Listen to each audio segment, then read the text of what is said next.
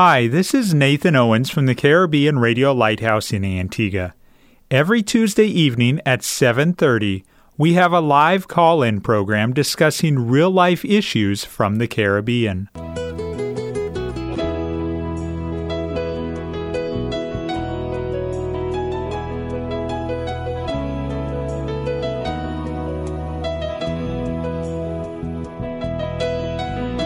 Sanctify them through thy truth.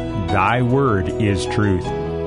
You're listening to That's Truth, a live call in program with Dr. David Murphy, designed to answer your questions biblically in this confusing culture. Dr. Murphy has over 30 years of counseling and ministry experience here in the Caribbean and is ready to answer your questions according to truth Good evening and welcome to another exciting episode of That's Truth. I'm Nathan Owens. I'm sitting in the studio of the Caribbean Radio Lighthouse, and as usual, sitting across the desk from me is Pastor Murphy. Good evening, Pastor. Uh, good evening, Brother Nathan, and as usual, good evening to those who might be listening to the program. We are honored that you have taken time out of your Tuesday evening in order to join us here on the Caribbean Radio Lighthouse. And I mean it when I say the word join. This is a live interactive call in program. And so you have every opportunity to call in with your question, WhatsApp or text your question. Maybe it's a topic that you would like discussed here on That's Truth. We are always open to your suggestions. We want this program to be as practical as possible. The goal of this program is to answer your questions about life, your questions about the Bible, using the Bible, using a biblical worldview to answer your questions. Pastor, do you believe that the Bible has the answer for every question that we may have? I not only believe that, I think it is, it's actually taught in the Bible. It says, Paul, um, um, Peter said that God has given to us all that pertain to life and godliness. So all that we need to function within um, our generation, within life, the, the Bible has answers. And anything that relates to, to God, uh, their biblical answer, both in our vertical and our horizontal life. Um, the Bible provides answers. If you read uh, John MacArthur's book, I was reading recently called The Sufficiency of Christ, uh, you see what a marvelous provision God has made for us in Christ Jesus. He's all sufficient, so we don't need to go outside Scripture to uh, have our needs met. Uh, the Bible is totally adequate. So you heard Pastor. He believes the Bible has the answers to all of your questions in life. So that is an open invitation to send in your questions, call in with your questions. Now, Pastor, as we jump into the program tonight, we have a lot of questions. We have one that carried over from last week, maybe a couple that carried over from last week, and then some that have come in during the week since the last episode last Tuesday evening. So we're going to jump back to the question that you very briefly answered, but you wanted to uh, study it out and answer in more depth tonight. And the question was Good night, Pastor Murphy. Please explain the following What is the reign of the Holy Spirit? Reign being R A I N. What is the reign of the Holy Spirit? What is the former rain? And what is the latter rain? What is the early rain? Thanks. And the verse being discussed is Joel chapter 2, verse 23. Be glad then, ye children of Zion, and rejoice in the Lord your God. For he hath given you the former rain moderately, and he will cause it to come down for you, the rain, the former rain, and the latter rain, in the first month. What are your thoughts, Pastor? Well, I was um, kind of awestruck by what the person was suggesting. Um, I see no connection between the use of rain in this passage and the Holy Spirit.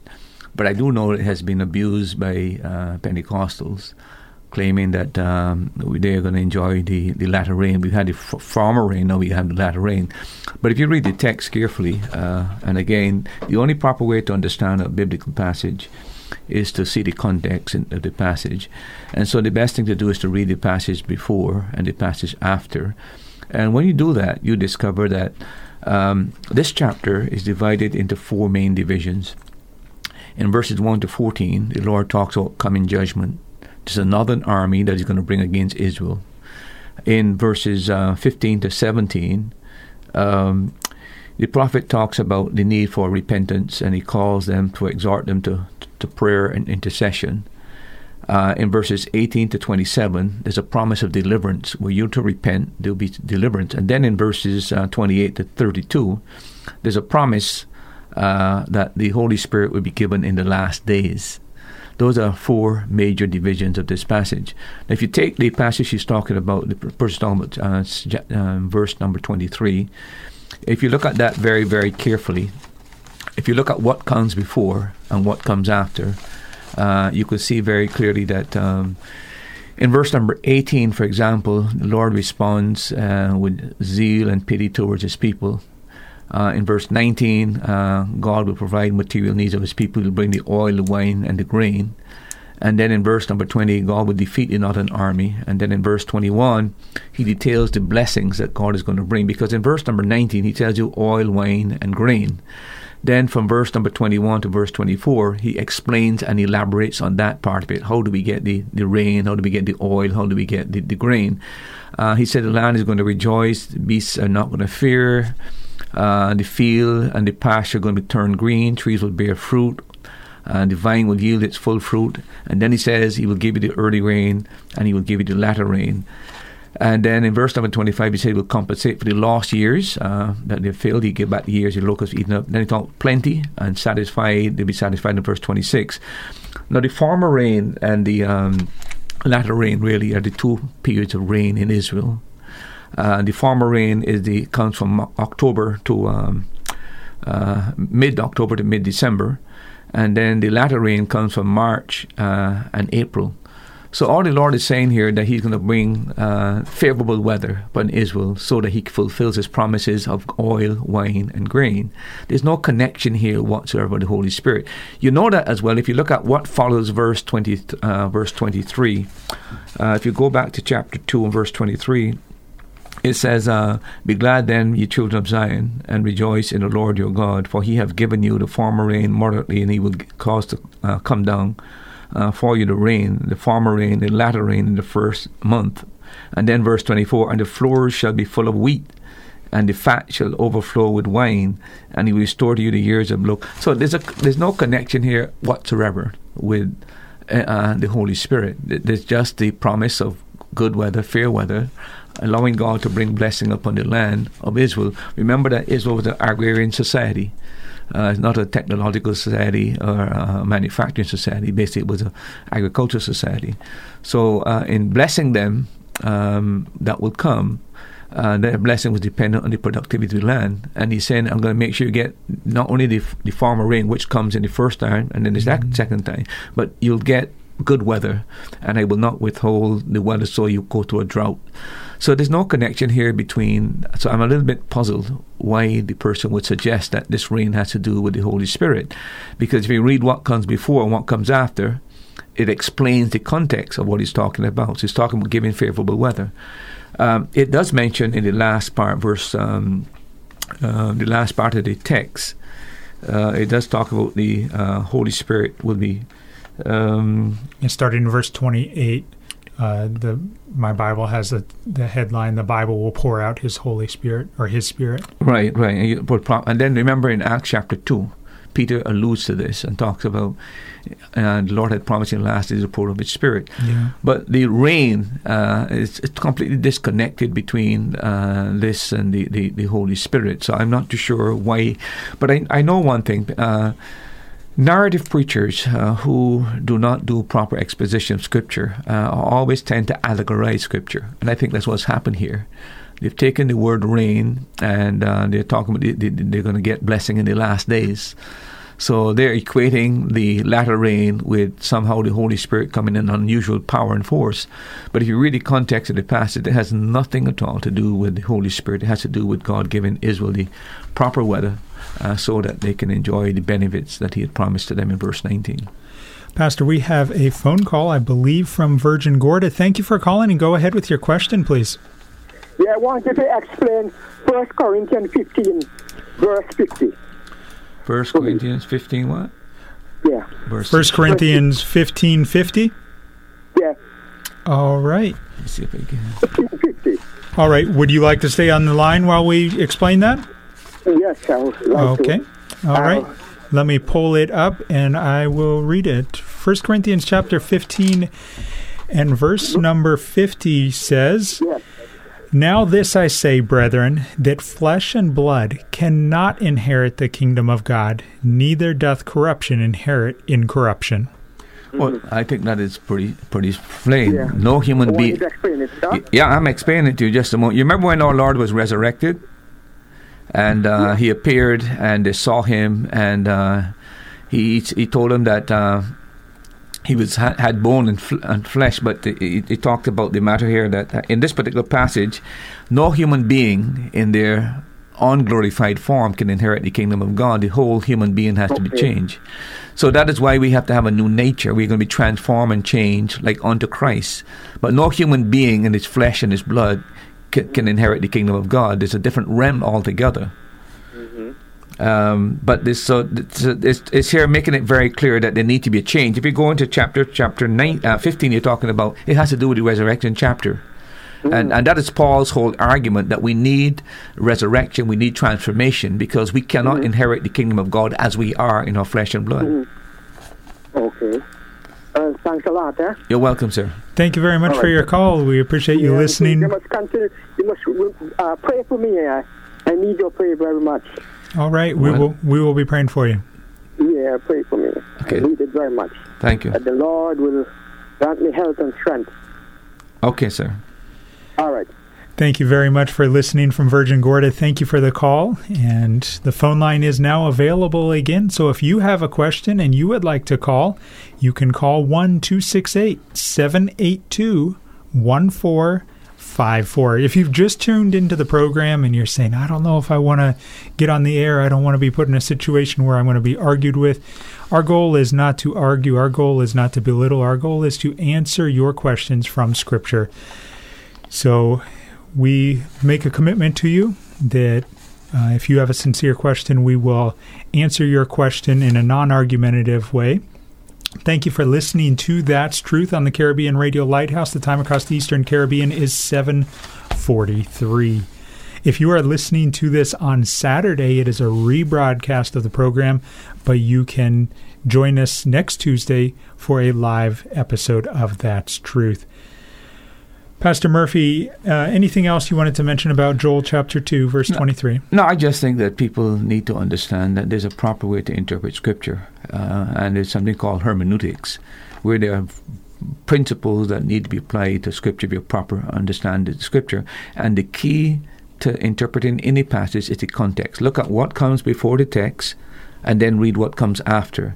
If it is sandwiched in between those two things, you can pretty much have an idea what it's talking about. Because um, what's what's important after the verse twenty three. Uh, if you were to read verse 24, uh, Brother Nathan, um, in chapter 2, Michael, uh, Joel, Yeah, it says, And the floors shall be full of wheat, and fats shall overflow with wine and oil. it's so obvious. I mean, he's bringing the rain because he had promised in verse 19 and get the oily fat, whatever it is. Now he explains what this entails. You can't have that without having rain because the whole society is dependent on agriculture. And then verse 24 explains as a result of the rain, this is what's going to happen. So uh, it's pretty straightforward that it has no relevance whatsoever to do with the Holy Spirit, and it's just the allegorizing of the passage that really is used uh, in a distorted way by those who uh, are pretty much, as I, I've used the word, narrative preachers who like to um, use their imagination and create their own um, teaching without any bearing at all upon what the passage is actually teaching. Pastor Murphy, we have a caller from St. Kitts. Go ahead with your question, please, and thank you for calling. Yeah, good, good evening, uh, Pastor. Good evening, sir. I um, hope that I'm not misquoting you, but I think I understood one evening you said uh, there's plurality in the Godhead. But um, I don't know if I quote you wrong. Uh, no, what I was. um, let me. Ex- go ahead. I'm listening. Go ahead. Yes. So, well, if Jesus Christ is our Savior, Lord, Redeemer, and Lord, and there is only one God, one Redeemer, one Lord, I would like you to read Isaiah 43, 10 and 11, 44 and 6. Okay. Nathan, And please go ahead. ex- explain to me there where Jesus Christ comes in. Okay. All right. Would you like to stay on the line? Yes, sir. Okay. All right. Isaiah chapter 43, verses 10 and 11 read as follows Ye are my witnesses, saith the Lord, and my servant whom I have chosen, that ye may know and believe me, and understand that I am he. Before me there was no God formed, neither shall there be any after me. Verse 11 I, even I, am the Lord, and beside me there is no Savior. And then I will read ver- chapter 44 verse 6. 44, 6. Verse 6. all right, and that says, Thus saith the Lord, the King of Israel, and his Redeemer, the Lord of hosts I am the first, and I am the last, and beside me there is no God. Yeah. Well, look, if you take uh, Isaiah chapter 43, first of all, the Lord is speaking to Israel. Uh, in verse number one, he said, "And speaking to Jacob," and of course, Jacob uh, was name was changed to Israel. In verse one, he said he created and formed the nation of Israel. In verse uh, one, he also said he had redeemed the nation of Israel. Uh, verse two, he said he would protect them from the water and the fire and the river if they go through the fire. In verse four, verse three, he said he's going to rescue them, and of course, this has to do with his deliverance from the Babylonians and the Chaldeans and the Medo-Persian Empire. In verse four, he says he loved Israel. In verse 5 and 6, he says he will restore Israel to the land from the east, from the west, from the north, from the south. And then in verse number 7, he says he's created Israel for his glory. Uh, verse 8 and 9, God challenges the world to argue with him uh, among the nations. To, and, and he has predicted that um, Israel is going to be delivered. And of course, the one he's going to use to deliver Israel is Cyrus to deliver Israel. And he said, you know, uh, which among the nations can predict things like I have predicted? Uh, bring all your arguments uh, and see who is real, the real God who can do predictions. And then in verse number 16, uh, verse number 10, he calls Israel to be his witness. That's why he called the nation of Israel in the first place, was to be a witness to the Gentiles, so the Gentiles to be drawn to faith in Jesus Christ. And um, so this is really God speaking to the nation of Israel, and um, there's no dispute that there is one God. Um, the verse 46 that you, you mentioned, uh, and the first and last, if you go to Roman, if you go to Revelations chapter um, 1, you see, Verse 46. yeah, verse 44. 44, verse 6. Read it Six. again. Read it again. Yeah, sorry, I was headed to Revelation. Let me get back to Isaiah. Four, 44, verse 6. All right. Isaiah 44 and verse 6 says, Thus saith the Lord, the King of Israel, and his Redeemer, the Lord of hosts I am the first, and I am the last, and beside me there is no God. Right. If if you go to um, Revelations chapter one verse eight, uh, you'll see that Christ makes the same claim in that passage, verse eight and verse number eleven. All right. Verse 8 says, I am the Alpha and Omega, the beginning and the end, saith the Lord, which is, and which was, and which is to come, the Almighty. And then verse eleven. saying, I am the Alpha and Omega, the first and the last. And what thou seest, write in a book, and send it unto the seven churches which are in Asia, unto Ephesus and Smyrna. And I list the churches there. And you've discovered, if you follow the other verses, when John looked to see who it was speaking, he saw it was Jesus in the glorified form. Uh, so clearly, Christ is claiming the same title that is given, that Jehovah gives, um, or Yahweh, uh, whichever term you want to use, gives in Isaiah chapter 44, verse 6. Um, what, we, what I was trying to point out and is this the Bible makes it very clear that it's one God. Uh, but the Bible also makes it clear as it progressively unfolds that within this divine nature, this Godhood, uh, what is called the Godhead, there are three distinct persons that are given the same title as God. Um, if you read Philippians chapter 2, you'll find that Jesus Christ is said to have equality with God. Uh, if you read John chapter 1, you'll see that Christ is said to be the Word, and the Word was God. And it doesn't mean that He's the Father. That's why they didn't use the the definite article. There's a anarthrous uh, uh, noun that they don't use. The in other words, when you don't have the definite article, the emphasis there is on the nature or the substance. Christ is of the same substance, the same nature as the Father. So that is where what we're trying to point out is that starting from Genesis chapter 1 and running through the Bible, there's a progressive revelation that this one God is manifested in three persons. Now, we can't, let, let, me just put this way we can't wrap our minds around that. I can't even wrap my mind around it. It's not something that we invented, it is something that's revealed in Scripture. How that works, I can't tell you. I just don't know. To t- All I'm telling you, God has revealed Himself in three persons. In, in, in uh, Acts chapter 5, uh, when it said you must not uh, that Ananias and Sapphira had lied to the Holy Spirit. He said, "You've not lied to man; you've lied to God." That's a title that is used.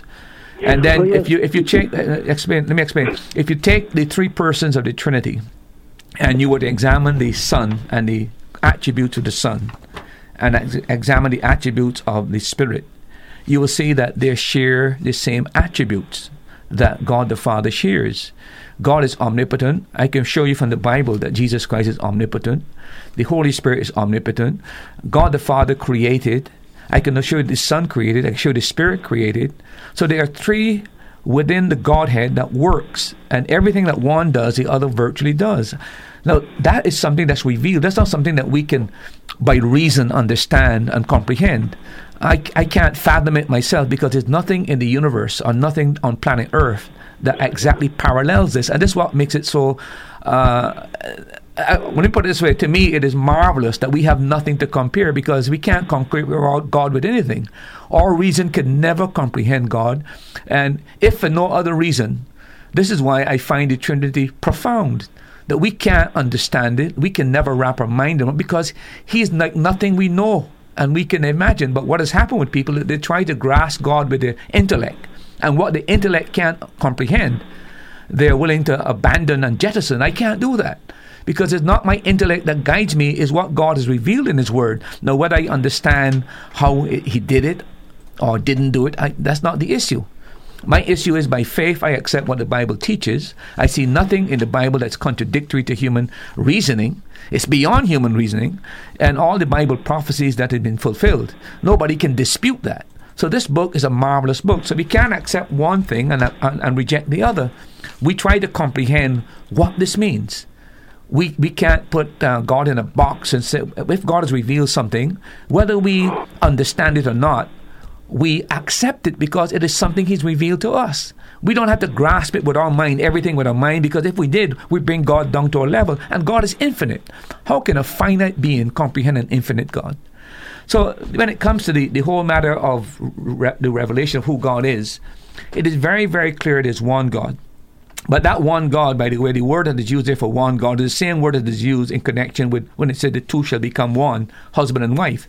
They're two separate individuals, but there's a, a unity. There's not a, a, unit there. There's a unity there that they act as one, and that's where, when it comes to the, the, the matter of the Trinity, we believe from the beginning beginning with Genesis chapter 1, verse 1, the word is Elohim. If you would take your Strong's Concordance or check any Greek, uh, Hebrew lexicon, you see that it's a plural. Elohim is plural. El is singular. But what we can't understand is that while the noun is, is, is plural, the verb is singular. So they're acting as a unit. Uh, for example, take the word family. F- there's more than one within the family, but you say the family is going on a vacation because they are one in that sense. But it doesn't mean that the, the boy is the same as the, son, uh, as the father, the father is the same as the son. It's just that this is a truth that's revealed to us that I myself must admit to you, I can't fully comprehend how it can be. But that's what makes the mystery something that I can accept because God is infinite. Uh, so, w- what I'm saying to you is that while we read in the Old Testament that God says, uh, beside me there's none other. Remember that in the Old Testament, you've got a problem where you've got the polytheism. You've got all these idol gods. And God is avoiding, trying to avoid Israel going in that same direction, having all these, these, these gods. And, and that is why he keeps emphasizing this one God. But he progressively reveals that there's the Spirit, there's also a Son. What that means in its fullness is displayed in the New Testament, where we begin to understand the role of the Holy Spirit and the role of the Son. And we discover that they're all persons. We discover that they have um, they have attributes like the Father has attributes. Not only that, we discover that Jesus Christ is worship. That we're told to pray in His name. I mean, you you check the Old Testament, for example. Uh, there's only one person to be worshipped. That is God. So how can the New Testament approve the worship of Jesus Christ and, uh, and, and not contradict the Old Testament? And that's where this great mystery of the Godhead is unfolded. And uh, but that is basically what I've been trying to teach and, and trying to explain the, the, what the Trinity is all about. Now I suspect you. Uh, I'm putting my mouth here, and if I'm incorrect, you, you can you can uh, correct me, please. But I would suspect that you're probably. Um, I, I hope you're not a JW because you probably are a JW, and if you're a JW, would never you, you what you can't understand with your mind, uh, you find it difficult to comprehend that. And I agree with you, but it's not what you comprehend with your mind; it's what God has revealed that is important, and that's where you we have a problem with the Jehovah's Witness, the Arian her, her, her, uh, Heresy. heresy. is not something new. The Jehovah's Witness teaching is not something new. It goes back to the third century, and that was rejected, rejected in the third century. Uh, but again, it all comes from the idea that they can't understand, they can't comprehend. So what happened? They say that if we say that Jesus is God, they're saying that we're saying that Jesus is the Father. That's not what we're saying. We're saying He's of the same nature, the same essence of what God is. Whatever makes God the Father God is what makes Jesus God. The same. It's like I have a human nature and you have a human nature. It doesn't mean that you're my, you're you're me or I'm you. It's just that we share the same nature, and that's what we teach when we talk about the, the Trinity. I don't know if that helps, and I don't know if that confuses you, but um, it is one of those things that we is revealed in Scripture. I can show you where the Son is called God, where the Holy Spirit is. As a matter, I can show you seven different places where Jesus Christ is described as God. Uh, now, he cannot be a little God because there's no other God formed or formed after. So you can't he's a, lesser God than, than, than God the Father. Otherwise, you, you have a, a demigod, you don't have a God. And then you end up in more confusion now. So I don't know um, if I've been able to answer your question satisfactorily.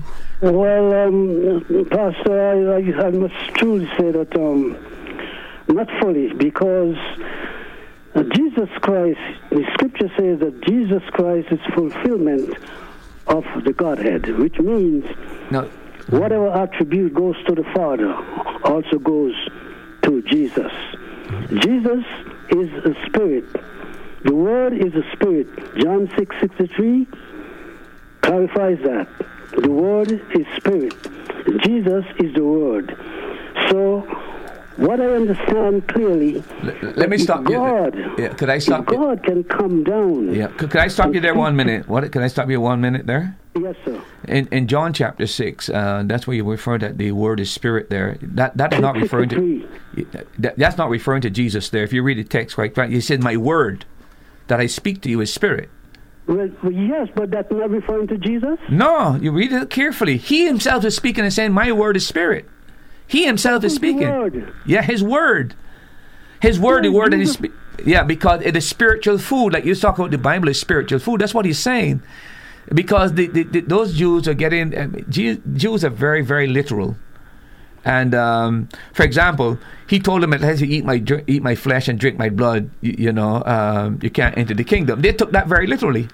But what he's talking about is the, the word he speaks uh, is what they need to partake of, and spiritually they need to eat the word.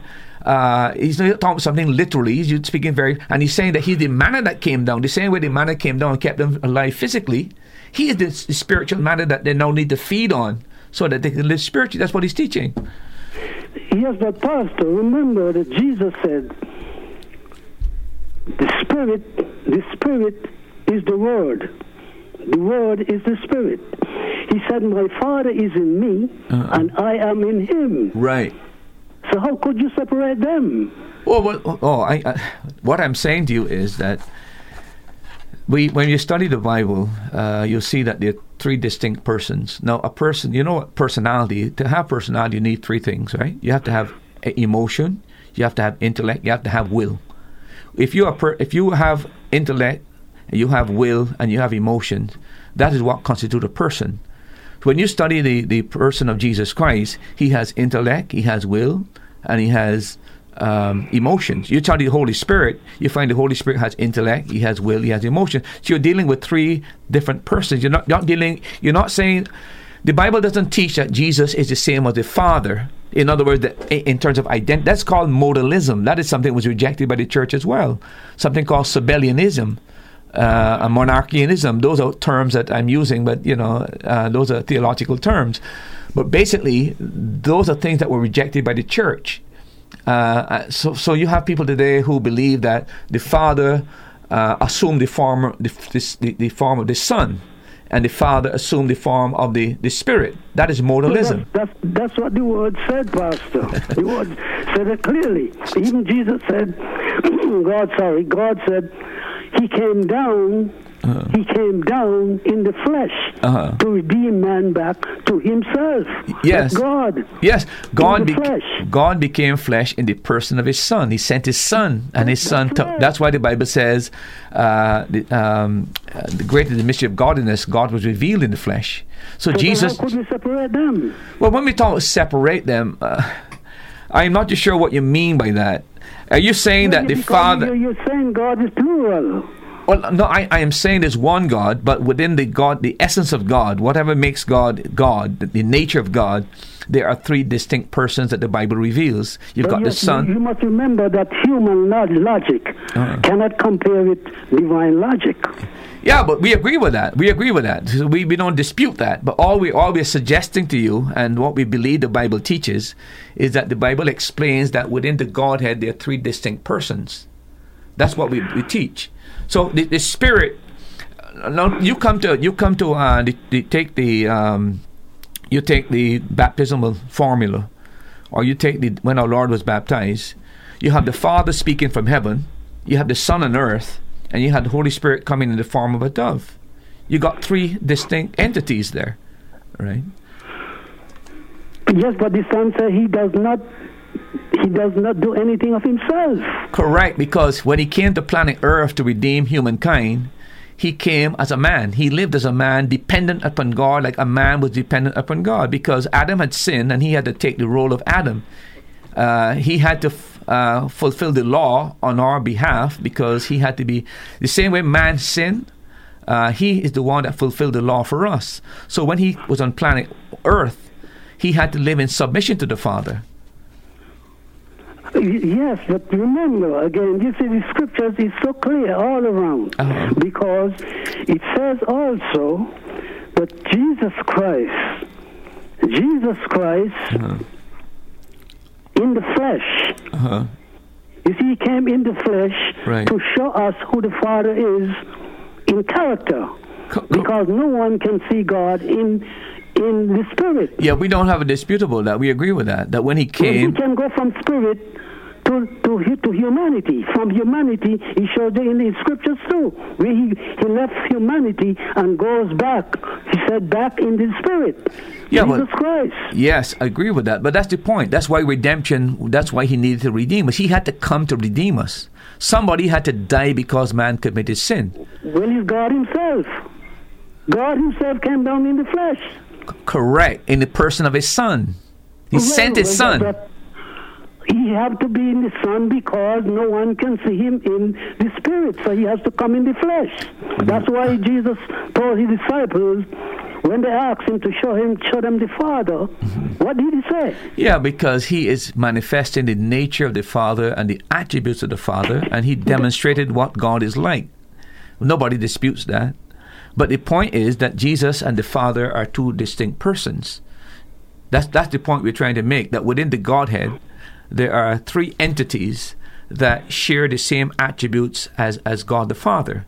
That's the biblical teaching. That's what the Trinity is all about. The Trinity doesn't teach there three gods. The Trinity teaches it's one God, one nature, but there are three persons, separate churches within the Godhead. You- How you that? cannot take you cannot take one away and said the other two is God. All three has to be God. We agree. We, agree with that. We teach that.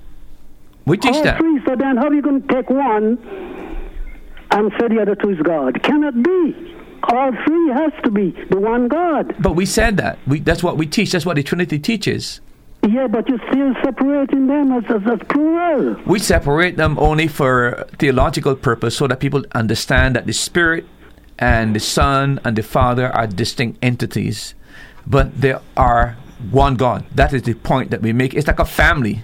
if I might use the term, uh, or, when you might use an executive office where you got a got an office of director, but you got two or three directors within the, the, the company, basically. This is this is what the Bible teaches. We it's nothing we can explain other than what the Bible gives you there. That there's one God, that in this God there are three expressions of God the Father, God the Son, and God the Holy Spirit, uh, and that's the biblical teaching. We just see that when you look at the Father, you look at the Son, and the Holy Spirit, and you begin to examine the biblical teaching, you see that they're all three of them are called God. All of them have the attributes of God and all of them uh, uh, do works that only God can do. So we, we know there's one God. There's no question about that. But that's why we believe in the Trinity, uh, that the Bible teaches the Trinity. And that's a very unique Christian doctrine, by the way, um, that, it, it, that there's such a thing called the Trinity. Are you a JW, by the way? No, no, no, no, sir. Okay, okay. I wasn't too sure. Yeah, don't, don't. I hope I haven't confused you. I'm not saying You're that. not I- too I- sure. I can tell you who I am. I am a Seventh Day Adventist. Oh, okay, okay, okay. Yeah, but we we t- we believe in Trinity, uh, and we believe that. Well, we, yeah, we believe in the Trinity too, but there is only one God. Yeah, we teach- God can He can go in any form He please and go in any place He chooses. Yeah, we believe that. We we believe there's one God, but that God expresses Himself. Eh, there, there are three entities within the Godhead. Well, yeah, because we cannot see Him in the spirit, so that's why He came in the person of His Son. Right. So that's why Jesus Christ said to Thomas, Uh. "You mean you're with me all this time and you do not know who the Father is? Right. I am He. Right, right. He So, is in me and I am in He. Him." yeah, we, we, we believe we, we believe that. We don't dispute that, but we're So there is, so there is no plurality there then. well. There's there's a plurality in the sense that there are three entities within the Godhead. Well, One, that's the human logic. Well, it's in Scripture. It's the, the That's Bible. human logic. Yeah. Well, listen, I don't think we're gonna. I mean, I don't know how, how you interpret your your um, view of the Trinity. Well, I interpret it as one God. yeah, we interpret as one God as well, but And God came down in the flesh to show us Yeah. his character. yes, We cannot see him in the spirit, Yeah. therefore he came in the flesh. yeah, but it's not only for his character he came down. Huh? He came to redeem us. Yes, well, I, I, I agree. I Okay. agree. I agree. That's why he came down Yeah. in the flesh. Yeah, but what we're trying to avoid, eh, what we're trying to avoid, and people need to be very careful uh, to uh, to make the identity of Jesus as the same as the Father, and that the Spirit is the same as the Son. That is not the biblical teaching. That's what we're trying to get away from.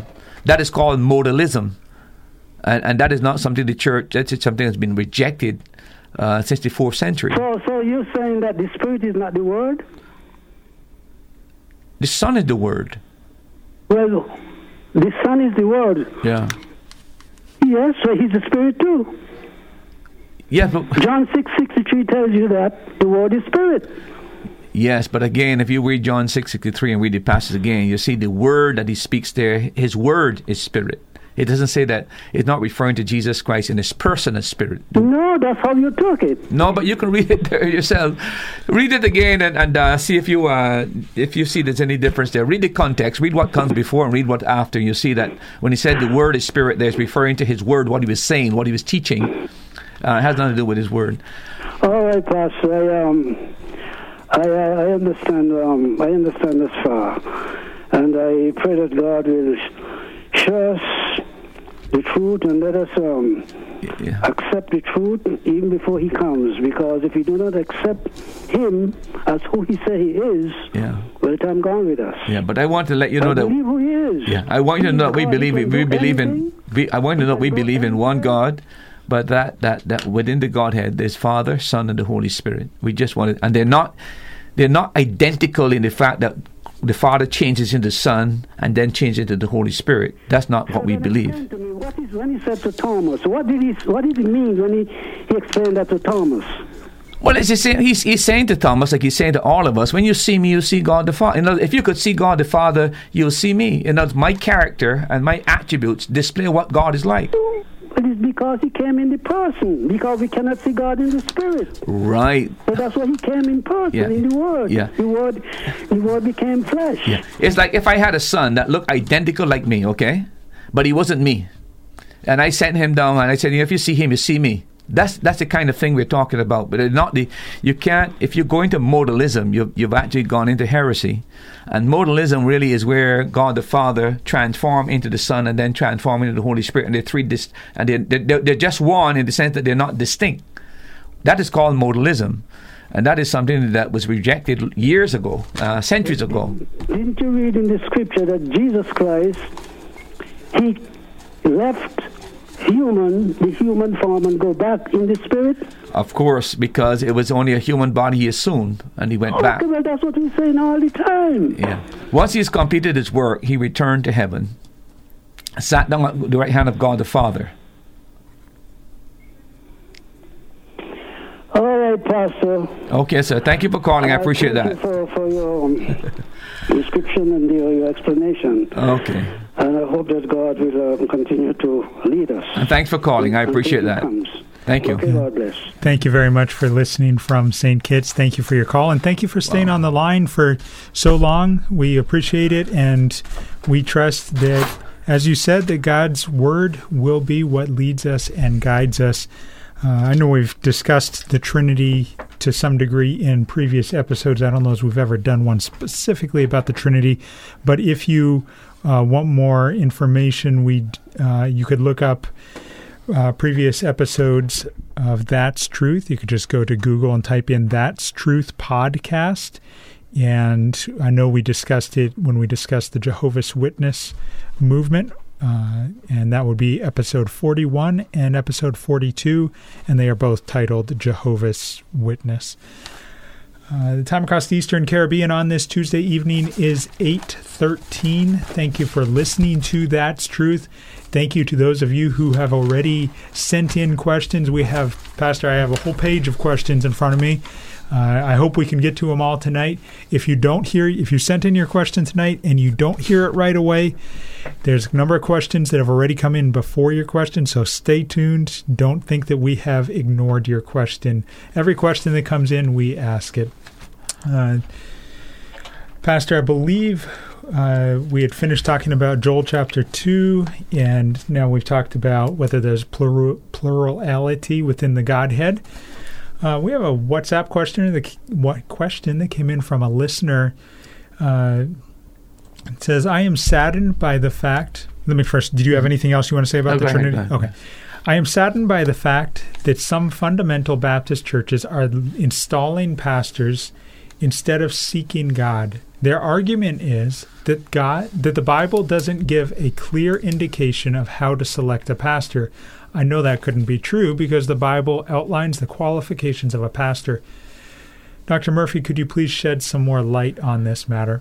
Well, look, I uh, let me just say the Bible lays down principles. It doesn't give specific uh, methodologies by which we do certain things. And when it comes to the calling of pastors, uh, there's no definitive uh, um, method that is given. Say this is how you do it. Basically, you've got to extract principles from the Bible that guides you when it comes to selecting pastors. Um, to take the question that um, pe- um, churches are, are calling pastors without um, what's it, what's it, what term that they Installing, use? Installing pastors without seeking, seeking God. God. That's a mistake. Uh, I think every church that is in the pursuit of a pastor who's, uh, for whatever reason, whether the pastor has died or resigned or it's a new church has started, certainly they should be a time of prayer and intercession where the people are seeking the mind of God to find out who uh, is best able to fill the vacancy that might exist. So um, I would I don't know of any church that would go ahead and install a person or call a person without going to a time of prayer and perhaps even fasting. I think that's a given that time is spent uh, praying for a pastor. Meanwhile, um, one of the things that's normally done within the church, and normally it's part of the constitution as well, they'll tell you exactly how to go about establishing, getting a pastor. And there's something called a, a pulpit committee that's generally formed by the church. So the church is looking for a pastor. The general membership and the everybody's praying that the Lord would lead them to a particular person who was uh, should be the pastor. But meanwhile, they they they check a uh, select a committee made up of godly men uh, within the congregation to help them uh, help pursue uh, to seek a pastor. Um, you remember in Acts chapter six when they were looking for deacons. um, what they did is that they looked for men who had certain qualifications and they listed the qualifications and they brought the men before the church and say, You choose out of these um, who you want. And they chose seven. That's an illustration of, of what uh, the biblical way of doing it. In other words, after uh, prayer and getting a, a, committee together who begins to pursue the pastor, uh, these the committees, by the way, normally would speak to other pastors who might know that there are vacancies, uh, pastors who are looking for the pastorate, might know people in Bible school, etc., etc., who are going to leave Bible school. Uh, also, there may be some pastors who are willing to, uh, in the position of changing ministries for some reason. Uh, hasn't worked out where they are, and they're looking for a new ministry. This enables the pulpit committee to be in contact with a variety of people who uh, they think might be suitably qualified. The other thing that you do, the committee uh, will call those people in and examine them uh, on the basis of biblical qualifications because you've got First Timothy chapter 3, you also got Titus chapter chapter 1 and 2 that sets out the qualifications of a, of a, a pastor. So, in the interview, those things will be brought up. Um, they'll also try to assess his character, find out about references uh, that he can give. Standard procedure of, of trying to uh, cull information that will enable you to make a, a, a, a reasonable, godly decision. So you've done the interview, you've looked at the qualifications, and if you you the, the committee evaluates, well, is this the kind of person? You judge the personality as well, find out what they did before, experience, etc., etc. Standard procedure, but then you must bring those people to the church and give the church an exposure to maybe preaching for two Sundays. Uh, to get an idea, can these people, uh, can this uh, person preach? Can this person handle the word of God adequately? And um, but the ultimate decision is with the church uh, they, the pulpit committee can only recommend uh, a person to the ministry, but the church has to vote that person in. And, and so you, you allow the church, they've been praying, they've been fasting, they've asked the pulpit committee, they've done all the groundwork that is needed to try to uh, select a person who they think is suitable. That person presents the word and preaches the word. People are able to question them and ask them a variety of issues uh, that they may have concerns. And then the, the, after the preaching, um, the church has to vote. Uh, the church vote, and again, it should be in your constitution. It normally requires two thirds of membership to uh, select a person. Um, that is the standard way that is is done, and not because there's any biblical model to say, well, you must have a pulpit committee, but uh, Uh, taking certain principles that you need to select a person, you need the Bible gives you qualifications. You should be able to use those qualifications as a basis to decide if a person is a suitable candidate or not. And then you're dealing with the people in the church. They ought to hear the man that man preach and, and believe that he's able to handle the word adequately. And they should be able to ask him questions, maybe about his family, about his conversion, about his training. All of those issues should be brought up. Once the church is satisfied that this person is a suitable candidate, the church votes, and two thirds would bring the person into the ministry. That is the standard way of, of, of dealing with these matters. But the idea of selecting somebody uh, without uh, prayer and seeking God's will and um, examining them against the biblical qualifications, bringing it to the church, let the church hear and encourage, allowed to ask questions, that would certainly be um, in my judgment, contrary to the norms of dealing with these matters. But these are things that should be done. Pastor, a follow up or a continuation of that question from the listener. Uh, it says, Pastors should be humble servants, not tyrants. Several times I've listened to a particular pastor, and he verbally slaughtered his members from the pulpit, stating that they are vindictive and cursed. Yeah. Well, I am surprised he's still the pastor because most people, if a pastor had made those kind of statements, I think if I had made those kind of statements in my church, I'm not too sure. In our church, I don't, I'm not sure if I'm still there. I mean, those are strong, strong expressions to tell people that they are vindictive and cursed uh, I, I don't know how a pastor would be able to minister to people who, who makes if he makes those kind of statements. I think you turn everybody off. Mm. Now, it doesn't mean that pastors don't uh, say things they shouldn't say. We all we all know that James makes it clear that every man offends in word, but um, to to use that kind of tone and to target uh, deliberately is, is, simply something a pastor should not be doing. If there is such a pastor like this, I'm uh, surprised that he's still in, the pulpit ministry. However, let me say this to balance the picture. I'm a pastor, and there are people who would probably think I come into the pulpit sometimes to target them. I've never once entered the pulpit to target anybody. And the reason why I think it's important to do that is because when you're doing the scriptures, the best thing to do is to preach expository preacher, go right to a book of the Bible because you'll come to issues that you have to deal with. And as you deal with it, you deal with the issue as it comes up in the Bible so that nobody's thinking you just, when you're a topical preacher now, you're selecting topics and depending on the person that they're, they're going to believe, this is this topic for me. That's the problem with topical preaching. But expository preaching, nobody can say when you come to deal with adultery or fornication or um, um, your mind and uh, swearing and cursing or uh, you just name the topic as it begins to deal with that or covetousness or dealing with money. Nobody can say, well, you had the past. So I would say that um, if the pastor is is, is this um, vindictive and is using this kind of terms, these are pejorative terms. I think that could lead him uh, where he no longer has a congregation. He's they may be there in body, but they're not listening to him. Uh, it might be necessary for him to make a necessary apology and um, uh, take back some of the words you've said. And there's nothing that he's not demeaned when he says, "Look, "I'm really sorry, I said something I shouldn't say." It takes a man to make an apology and people understand that we all make mistakes, and if there's appropriate apology, people should be willing to forgive. But to maintain that uh, spirit and uh, keep calling people vindictive and cursed, um, he's he would alienate the, the congregation, and pretty much he'd be preaching, but nobody be listening, and he's no longer functional as a, as a person who's effective. And therefore, either he should consider leaving, or the church should consider getting somebody else. But it's, it's not right and proper for him to be making those kind of statements. He's wrong to make those kind of statements. Uh, a little bit more of their question or comment. In addition, members cannot confront him. They've become the victim. He has a clique that would attack you if you dare oppose the pastor. He makes the decisions without consulting members. He is easily offended as well. Yeah, let me make a reference to that. Now, I'm not sure what you mean by can't confront him.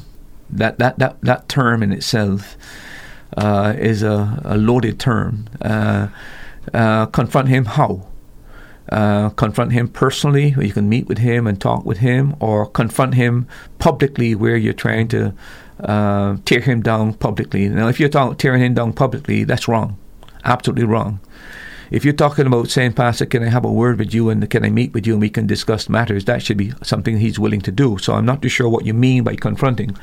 If you mean that he's not prepared to listen to anybody, whether in private or whatever, now you got a problem you got a real, real problem because that's not what he should be. The other thing that needs to be um, borne in mind in 1 Timothy chapter 5, verse 1, um, Paul says, Rebuke not an elder, but entreat him as a father. It has to do how you approach the pastor. Um, so you got to be very, very careful when you're dealing with your pastor. You're dealing with your father. You wouldn't, you wouldn't, you wouldn't confront your father in a belligerent way. Uh, you would be thoughtful that he's older than you are. He's in a position of authority, and while you might want to say, "Dad, you did something wrong," whatever it is, it, your tone of voice and the way you deal with him um, would, de- would, determine whether he responds to you or he listens to you. And, and when it comes to pastor, it's similar thing. You ought to show respect to whom respect is due. You don't go to teacher and be belligerent with a, a teacher um, if you're in school, uh, you, you, you deal with that person appropriately, the way the approach. So the approach is important. And then in 1 Timothy chapter 5, verse 19, it says, Receive not the accusation against an elder except by two or three uh, witnesses. So again, um, if this is something that you have experienced or something somebody has told you, you're going to be very, very careful in connection with the pastor. You need two or three witnesses before you take any particular accusation against him. But uh, a pastor should be willing to listen like everybody else. And if anybody came to me personally, no matter who, and said, listen, Pastor, we need to talk, um, I, I, I, don't have a problem dealing with that. Uh, and, and, but I think a pastor should be humble enough uh, to realize that he's not the embodiment of perfection. He make mistakes. There's maybe something he said or done that some people should be able to, to, to say some things uh, to him. So I do feel that uh, confronting uh, is, is, is, is, a, is a loaded term. But if you mean that I, I, I, can't, nobody can talk to him, now that's a different issue altogether. So I would say to you um, that um, as a pastor, he should be open to people talking to him, even if he has to be rebuked in, in private. But be very, very careful when it comes to a public thing as well. Uh, cliques. you mentioned. Um, I suppose in every church, a pastor has people who like him. Those are, that you might perceive that to be a clique, and the people who um, not too fond of him. Every church has got those two, two, two, two uh, poles. So I am not too sure, but to say that um, they defend him everything he does and they attack you if you oppose him, well, that's another issue altogether because they need to be very objective as well. You can support the pastor and still maintain objectivity. And I would say to you that a lot depends on um, what a pastor does. Uh, if he's going something contrary to Scripture, that's a big issue. If he's not going against something that's contrary to Scripture, he's been called to lead the church. I am of the opinion that just like in the home, where you got a mother or father, or in a marriage where you got a husband and a wife, you will have different opinion on things that are to be done and how it's to be done. The final authority in the home is the husband. The final authority um, in the church, as far as these matters are concerned, should be the pastor. Uh, but if he's doing something contrary to Scripture, then I think uh, that need to be dealt with. Let me just say this. Uh, while a pastor is the final authority when it comes to non-biblical issues, I, I, I, believe a pastor's job is to persuade people. In other words, in our church, I, I others would have to uh, probably say otherwise, but I try as much as possible if I believe in something that needs to be done. Uh, I try to bring it to the church to get a vote on it. I try to persuade people in a certain direction, but it goes to a vote. If the church votes no, it is no. If the church votes yes, it is yes. I don't. Uh, I don't. Uh, I don't try to. While I might feel something needs to be done, uh, I I always try to bring it to the church and then get their decision on it and get a fight because if I don't have people following in the direction I'm going, I'm not going anywhere. I'm not leading anybody. So that's why it's important for me to have the church vote and approve something uh, that I feel should be done, uh, uh, and uh, I try to persuade them in that direction. So. I hope that answers that, that, that question. What's the other part of it? Uh, one final part of their question is another question Should churches have youth Sundays and should unsaved youth be part of it? A very good question. I've heard that discussed before, and so I'm curious to hear what you have to say, uh-huh. Pastor. Before I deal with that, Nathan, I, I, I, want to just make a few other comments about the, the pastor part of it yeah. as well. Um, I like to say that one of the things that would help people deal with these matters is the Constitution. A church should have a Constitution, and uh, a church should hold a pastor to the Constitution if you don't do that, you can end up in tyranny where he can do anything he wants. And that's why you must have a constitution. Um, so the constitution is there. Uh, you hold the pastor on it, but also to scripture. And then in most churches, in the country, there's a job description of the pastor, what he's supposed to do. Those are things that you should hold the pastor uh, again. And then, you, as I mentioned, you've got the congregational vote. And then there should be a, a, matter of open discussions where matters that are uh, of importance should be dealt with uh, by all the church. There's a section in there that talks about uh, he doesn't allow anything brought to the church. Uh, Nathan, read that section. Um, I I got rid of the question. I was, oh, I was okay. sorry. But there was a part there where he does everything and doesn't bring matters to the church. Uh, oh, he makes decisions without consulting members. Right, right, yeah. right, right. That that is a fatal mistake. Fatal mistake. Uh, a, a, church calls a pastor, and the Constitution guides the, the the interaction between the pastor and the church. Now, if you are calling a pastor and he uh, um, he must agree to the Constitution. If he doesn't agree to the Constitution, I would recommend that you don't call him to the pastor. Okay. Uh, and, and, there's a reason for that because, again, you must have some guidelines where you can control and put checks and balances on the pastor as well as on the church. So for him to be making decisions without consulting the pastor is a massive mistake, and it'll backfire eventually because you have to have people. We're not lone rangers in the ministry, okay? Uh, I've often said that even Lone Ranger needed a, a Tonto. We, we need somebody uh, we need to have people who are willing to, to uh, follow us and to work with us. And that's where uh, the importance of bringing matters to the church and having an open discussion on matters. Now, there might be heated debates on the matter and discussions on the matter. That's to be expected because if people care about something, you're going to have emotions once in a while. But the important thing is that everything is mentioned, all the matters, uh, the whole issue discussed, it comes before the church, and then ultimately it's the church that makes that final decision. He needs the backing of the church for whatever program or plan he has. And if he doesn't have the backing of the church, it is, it is folly for him to proceed with something and the church is not behind it because he's called to lead. If he finds that it, the church is not ready for this thing, put it on hold doesn't mean he can't bring it back again and say, you know, that we discussed it two years ago, and I didn't think he didn't seem ready for it, but I want to discuss it with you again. His job is to persuade, but if the church is not for it, I would strongly recommend that he desists from whatever adventure he has or whatever program he has until he get the people in line with that. Try to persuade and use the pulpit to persuade. Uh, you know, use the Bible to, to show them exactly what the Bible teaches on the matter. But um, doing things without consulting the, the, the, members is is poor leadership, very poor leadership, and eventually it would lead to a distancing between the pastor and the people, and um, eventually probably some kind of resignation at some point in time. Pastor, we have lots and lots of questions that are coming in. They're coming in at twice the rate that we're able to answer them. Uh, the time across the Eastern Caribbean is 832.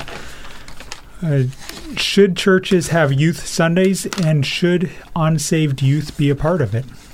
That's a very, very good question, to be very honest with you. Um, let me just say this that youth ministry is a modern invention, okay?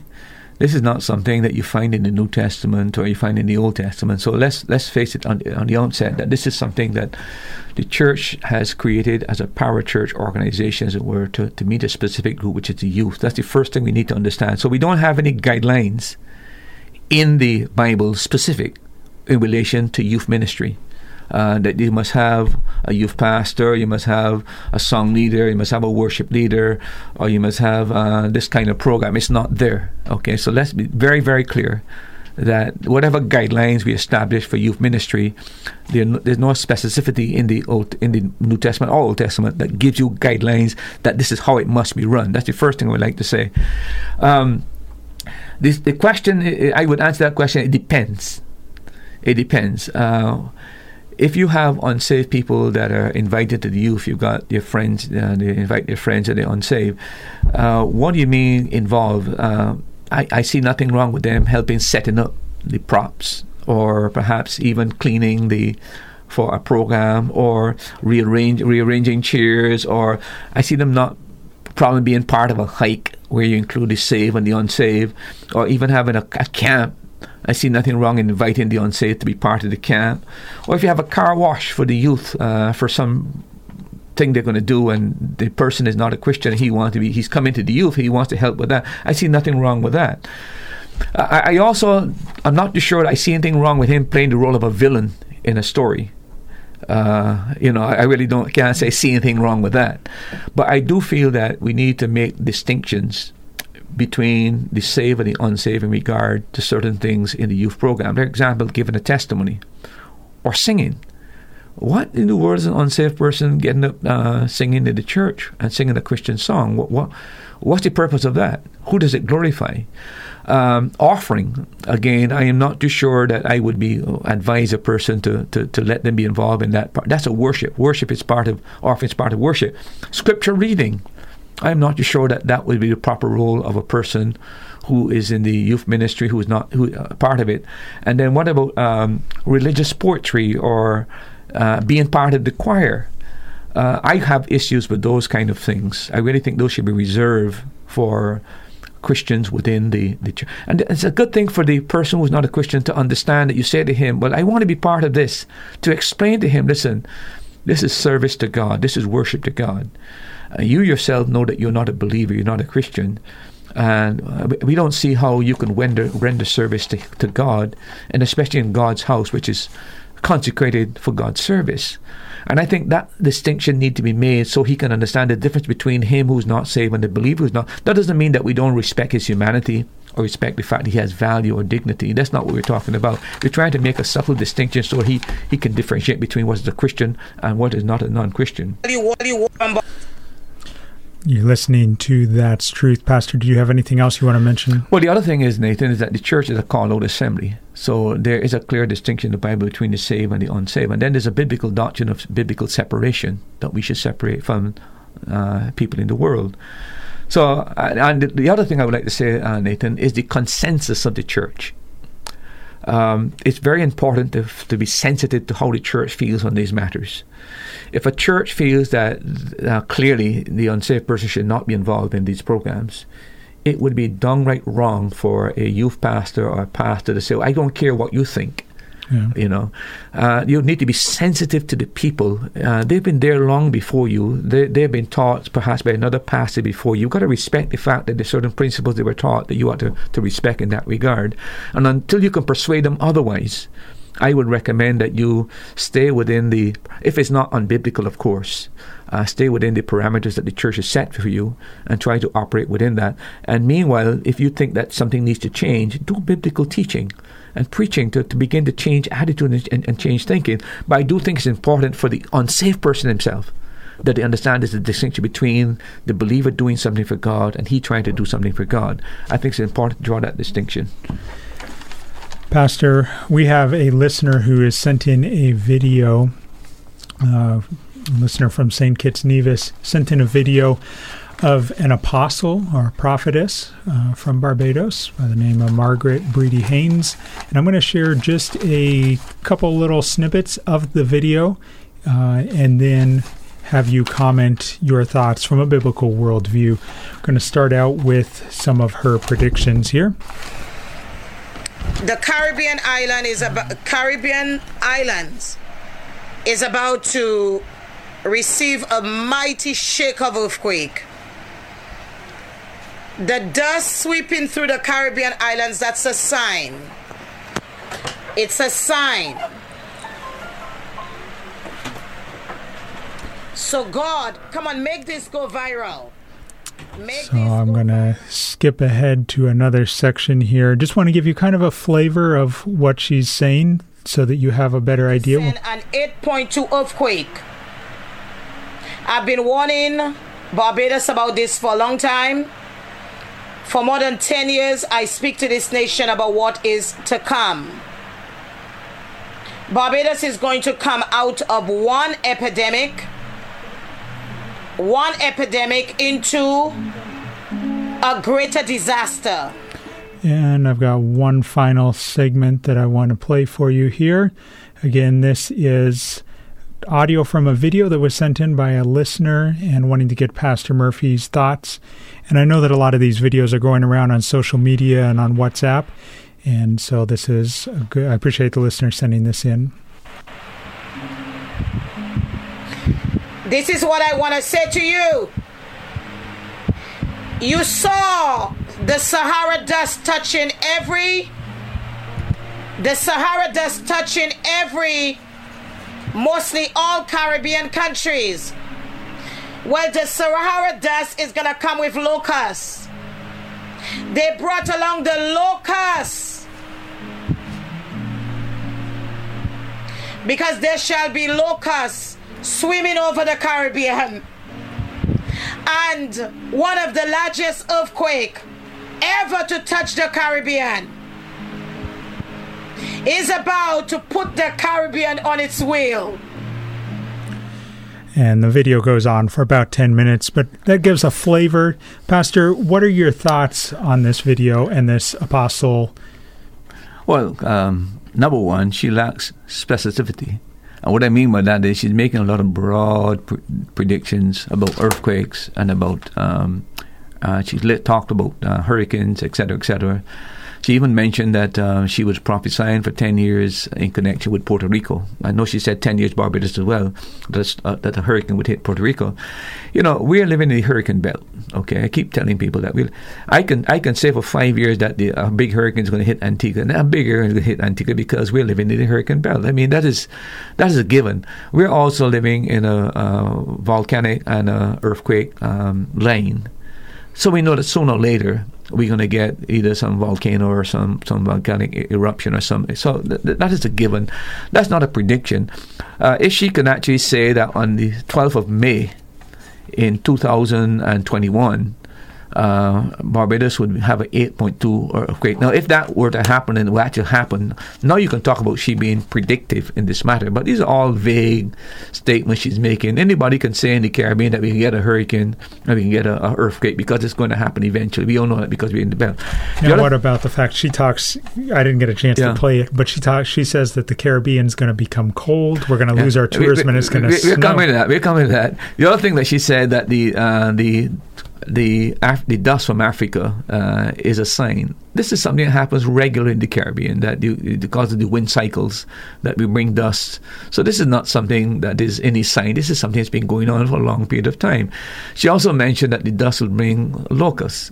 Now, which Caribbean country you know that has reported that the African dust has brought locusts? None. None. So she is really a false prophet, okay? Um, the other thing that she talked about is that the Barbados, uh, Dominica, Haiti, Jamaica, they'll all experience snow, okay? And that we'll lose our tourism industry because the, the American tourists and the people from Canada, etc., will no longer become because they, they, come, they, won't, they won't come to a cold country. So we expect now that there's going to be a some kind of a tilt of the the axis of the, the, the globe so that now that we, we we can have snow down here as opposed to having sun so we're going to have a complete revolution uh, um, global revolution in terms of the, the weather patterns so that we'll now have snow traveling that's totally bogus okay anybody believes that uh, it's only when it happens uh, if it happens, basically. But that everybody knows that for that to happen, you have to have a tilt of the the axis of the of the Earth. Uh, so she would not be around when that happens. She, uh, I'd be dead and she'd be dead if that were to ever happen in, in the future. The um, the other thing that she talks about um, is that she is a prophet and she is also an apostle. There are no apostles today. I don't know why in the world uh, people are buying into this concept that they're apostles. You you read, and there are no prophets today either. Okay, prophets in the sense that they prophesy the future. If you talk prophets in the sense that they declare the word, because in the Old Testament, a prophet, John the Baptist, for example, was a prophet. He never gave any prophecy, and he's the greatest prophet ever. But he spoke to the countries and he spoke to the, the people of his day about the Messiah, etc., etc. So if you mean prophet in the sense that you're a preacher, okay, but we talk a prophet who uh, given uh, um, prophecy about the future. They're not like that, and they're no apostles. Read uh, Ephesians, it says that the apostles and the prophets laid the foundation for the church. The foundation has been lift, laid, and now you've got the pastors, the evangelists, etc., etc., and teachers.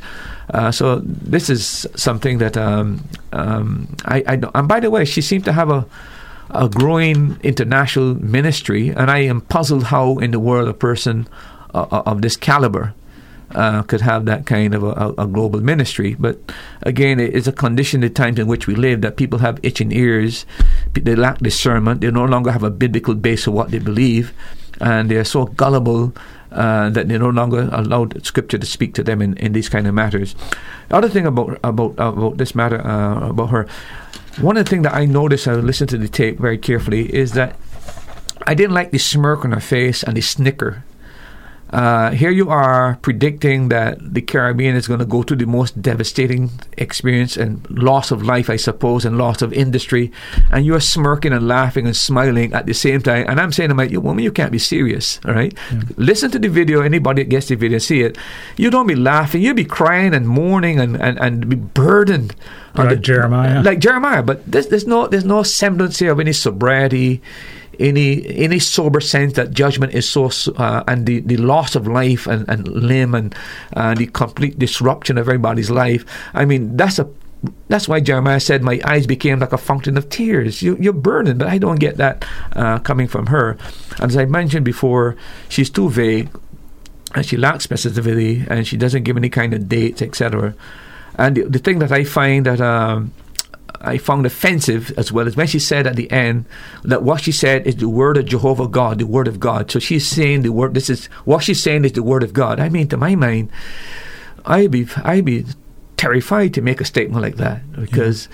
You are you are saying that God is sanctioning what you're saying, and then people believe that, and then it doesn't. For example, take the, take them out of the uh, the locusts. Everybody knows that the the African thing they bring in locusts, but yet you're saying this is the word of God, and this is the word of Jehovah. So I um, I do not see her as a prophet. Uh, I think she's misleading uh, the public. Uh, but like any other person, she has a right to say what she needs to say. But I wish that people would use more discernment and use the Word of God as a standard to make judgment on these matters. So I, I don't um, re- recognize her as a prophet. I don't feel she has prophetic authority. And uh, I think people are misled by her, her teaching. Thank you to the individual who sent that video in. Give us a good opportunity to, as Pastor just admonished us, to practice discernment not only in what we watch, but in what we might pass along. But thank you again for sending that to us. Pastor, a WhatsApp question from Trinidad. Is tongues that is spoken today in various churches of God or of the devil? In my personal opinion, I find it devilish. Correct me if I am wrong. Look, all I would say in connection with tongues is that there are specifics given in the Bible, especially in Corinthians chapter 14. If there's a legitimate use of tongues uh, in the Word, you're given specific procedures by which this must operate. Number one, two or three at one time must be allowed to, to, to speak. Uh, there must be an interpreter. Okay. Now, if you find what we find in our churches today, that those principles are violated, now remember this the Word of God is the product of the Holy Spirit. It's the inspired Word of God. The Holy Spirit of God is the one that um, uh, gave man the Word. Okay? Um, so if the Holy Spirit has given us the Word and the Holy Spirit has specified, uh, and also, by the way, it mentioned that the gifts of the Spirit he gives the gifts as well. He gives the direction how the gifts to be used. What we have in churches today is a complete violation of what the Bible teaches. And I cannot sanction what is going on uh, in the churches today in, in terms of speaking of tongues because it completely violates the principles of Scripture. Here's another thing. If you compare Acts chapter 2 with what is going on in the churches today, it was a language that people understood, uh, a foreign language. Today, when you have in tongues, it's not a language that is uh, a human language. People who have done linguistics and who have actually listened to what these people are saying have said there's no recognized human language that this aligns with. So it is it is not in, in, is not in line with what we have in Acts chapter two. It's not a human language, okay? So I would say to you, I, I, I do not see any purpose of it either. Why would we in the Caribbean need to speak in tongues? Everybody understand each other. Read Paul's teaching in, in Corinthians 12 to 14. Paul says in one case, I'd rather speak, I think, a dozen words than a thousand words, or I forgot how many words, in a language that nobody can understand. Because the important thing is that uh, the scripture, listen, I emphasize this and I keep saying, the Bible is about truth. The Bible is about truth. It's not about emotion, it's about truth. Truth appeals to the mind, the understanding. And that's why, even when the use of tongues were permitted, unless there was an interpreter to explain what was the, the, the language, it was halted in the church, and Paul said, Let that person not speak in the church. Because if it is of any assistance, is to inform the mind with the truth of God so there can be transformation in, in a person's life. But just saying words and not knowing what they were, it doesn't benefit anybody, it doesn't edify anyone. And that's Paul's argument in Corinthians. How we became enamored with this distraction, I am not too sure. But part of it, Nathan, has to do with the fact that the charismatic movement emphasized that the sign of the baptism of the Holy Spirit was speaking in tongues. Yeah. And that's where the problem comes in. So people believe that because they don't speak in tongues, they're not baptized in the Holy Spirit. But if you read Corinthians chapter 12, Paul said we are all baptized into the body of Jesus Christ. In other words, the Holy Spirit baptized the believer into the body and makes him part of the church. So the baptism of the Holy Spirit takes place at regeneration when the Spirit comes to live in the believer and they're placed in the body of Christ. It's just the problem that Pentecostals have, if I might speak uh, this without offending those who might be listening, they're not given to be uh, Bible scholars and, and, they're not very strong on doctrine. Even they themselves will probably admit that. Uh, and that's part of the problem. They're more lean towards emotion uh, and, and, I think that is the, the weakness of the, of the movement. That does not say that everybody in the Pentecostal movement like this, but that's the general trend. And therefore, they're no longer guided so much as by Scripture as guided by the emotion and experience. Well, we judge experience and emotion by the Bible. That's the standard. And if emotion and experience goes contrary to the Bible, we throw experience and emotion because the Bible is the standard. That's how we, within the Baptist circle, uh, judge these matters. If you would like more information on the tongues movement, Pastor did three episodes on the tongues movement. Uh, you can Google That's Truth podcast and look for episode 20, episode 21, and episode 22. They are entitled Tongues, Tongues and the Charismatic Movement, Tongues in Acts chapter 2, and 1 Corinthians chapter 14 and that'll give you three episodes worth of detailed discussion on the tongues movement. Pastor, it's interesting that you mentioned emotional uh, religion because their second question is why are some Christians religious? Why are some Christian religions so emotional? They cry through worship services. Is this biblical? Well, I have nothing, uh, I, I, see nothing wrong with emotion. Uh, we are emotional beings but it's the control of emotions we need to be very careful about. For example, I think when a person finally sees truth, truth should move us emotionally. You ever been in a church yet and you probably had a passage you read a dozen times and then suddenly somebody preaches on it and for the first time in your life you really see it. It's like it's like lightning just hit you and your whole spirit, your whole heart just wants to explode. I think that is you ought to right say hallelujah, whatever it is. But the idea of, of playing up the people's emotion, and this is where music is the danger here within a lot of these churches, right? Uh, the pastor's sermon begins to go dead, and then they start to music to stir the emotion. no, I'm serious. It happens again and again and again. The interest begins to wane, and then the, the, it's the utilization of music to stir people's emotion. And I have said this uh, that it is offensive and uh, vulgar, in my term, for a person to bypass your mind to go directly to your emotions. If a pastor is known for playing with your emotions and bypassing your mind and not preaching truth to your mind, he's actually taking advantage of you, and you ought to be aware of that. A pastor can move people, but you move them by presenting the truth so that people comprehend the truth. And once you comprehend the truth, you see the glory of the truth, and that should create spiritual uh, excitement within a person. But uh, there are some people as well, Nathan, that are naturally criers. cry about everything. I mean, uh, they've, and I must say this: this is more true of women than it is of men. Mm-hmm. And and a lot of these uh, churches that have got all this emotion going on, it's the women that's directing this whole thing. I've been in churches here in Antigua, and I've seen who was dancing I'm seeing that the husband is standing up straight and he's just listening and up. But the wife is doing going crazy. She is, she is, her, she's moving her body, she's moving her hands, she's moving her head, she's doing everything. And I'm saying to myself, but what, what, what the difference between a man and a woman? And a lot of these churches, the women really, the emotional um, power in those churches, and let's face it, too there are more women in churches these days, and sometimes the way of wielding their powers, and the, the, pastors find it difficult to say to them, you know, you need to control this this aspect of your life. But I, I just think that um, a lot of pastors play up to people's emotion. I think the music is part of that. Uh, for me, um, I personally think that the Bible is about truth. The whole Christian faith is about truth and uh, the, the, mind is stirred by truth, which then appeals to the moves the emotions, and I think that's the way that God designed it, and the way it should be in a church.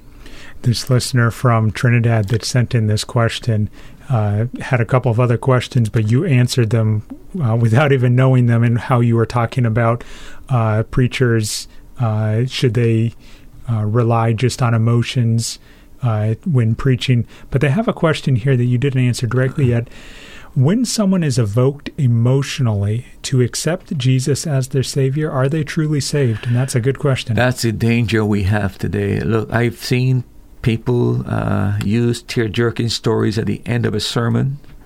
And I look, I think it's possible if you want to pull somebody down the aisle, you can do that. If you can arouse their emotions and play on their feelings. But that's the danger. That's not your job. That's not my job. My job is to present the truth to that person explain the truth to that person, allow the Holy Spirit to take that truth and apply it to their mind and move them to conversion. My job is not to convert. My God, my job is to present the message and let the Holy Spirit do it. I must not play God in people's lives. And I think a lot of people, a lot of pastors are responsible and uh, for doing this. And they mean well, by the way. They mean well. Because the Bible says, compel them to come in. But there's a there's a, a point where you have to allow the Holy Spirit to work. Look, most of us when we're dealing with somebody, we know if the Holy Spirit has been dealing with that person. And when I'm dealing with people uh, in the area of conversion, and I and I sense that th- this person doesn't really have an interest, uh, you know, they're not paying attention. Uh, I am not going to call and, and, say, that, you know, to make a decision. I, I, say to that person, look, you think about what I've said, pray about it, and uh, you talk to God about it. But I do feel that pastors, and other Christians who move people emotionally, and there's not a genuine work of the Holy Spirit in that person's life, make that person twice the child of hell and will be held accountable for that person making a decision that is not real and authentic. And by the way, that's why when people make decisions of this type, they go on for a while and then they discover the Christian life to them is nothing and they fall away and, and, and go back. So we need to be very, very careful to know when the Spirit of God is dealing with a person and give the Spirit time to work in that person's life and not try to force right people into the kingdom because uh, they're not actually converted. And it's like, uh, I remember reading about Dwight L. Moody some years ago. Somebody uh, pointed out to Moody a person who had made a decision. Uh, at his one of his meetings, and they said, you know, uh, Mr. Moody, what about this person? Because the person had gone back and lived as uh, a devil. That's you know how can I, he said that was my convert. In other words, he's admitting that you know the person has gone back. That's not a genuine situation. I'm the one responsible for that person, and I think a lot of people are responsible. A lot of pastors because they want to get people down the aisle. They want to count numbers. And by the way, some of these denominations, it depends on how many how many people you report got made decisions, uh, how many got baptized. This is tied into everything, their benefits, tied into their income, tied into everything, and they they're always trying to get people down the aisle, get get people baptized because everything about their success is hinges on those kind of things.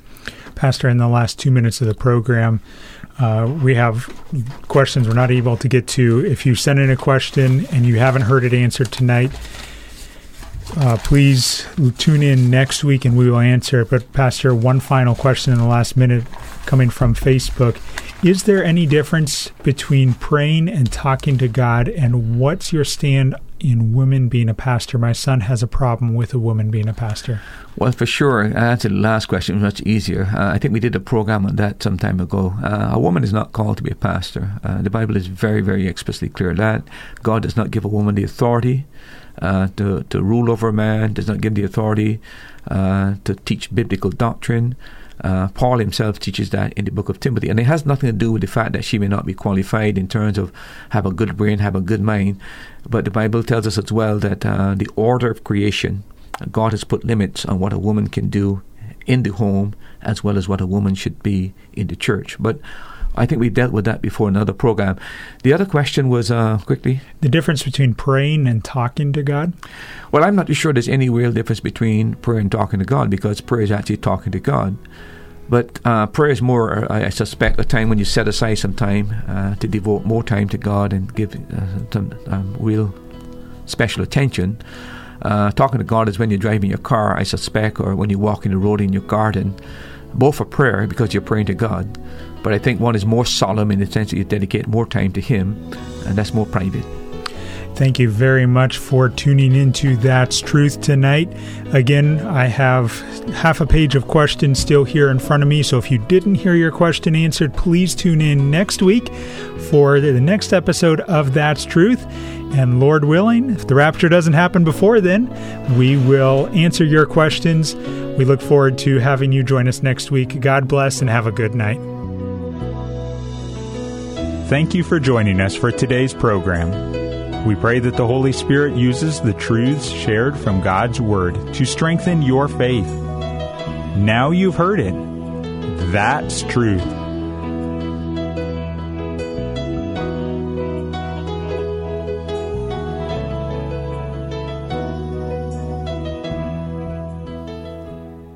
Thanks for listening. Remember, you can hear more answers to life's questions on That's Truth Tuesday at 7:30 p.m. on the Caribbean Radio Lighthouse. If you're in Antigua, you can listen at 92.3 MHz FM. If you're in the Caribbean, you can listen at 1160 kHz AM or listen online at www.radiolighthouse.org from anywhere in the world. Or you can subscribe to this podcast. Looking forward to having you join us next time.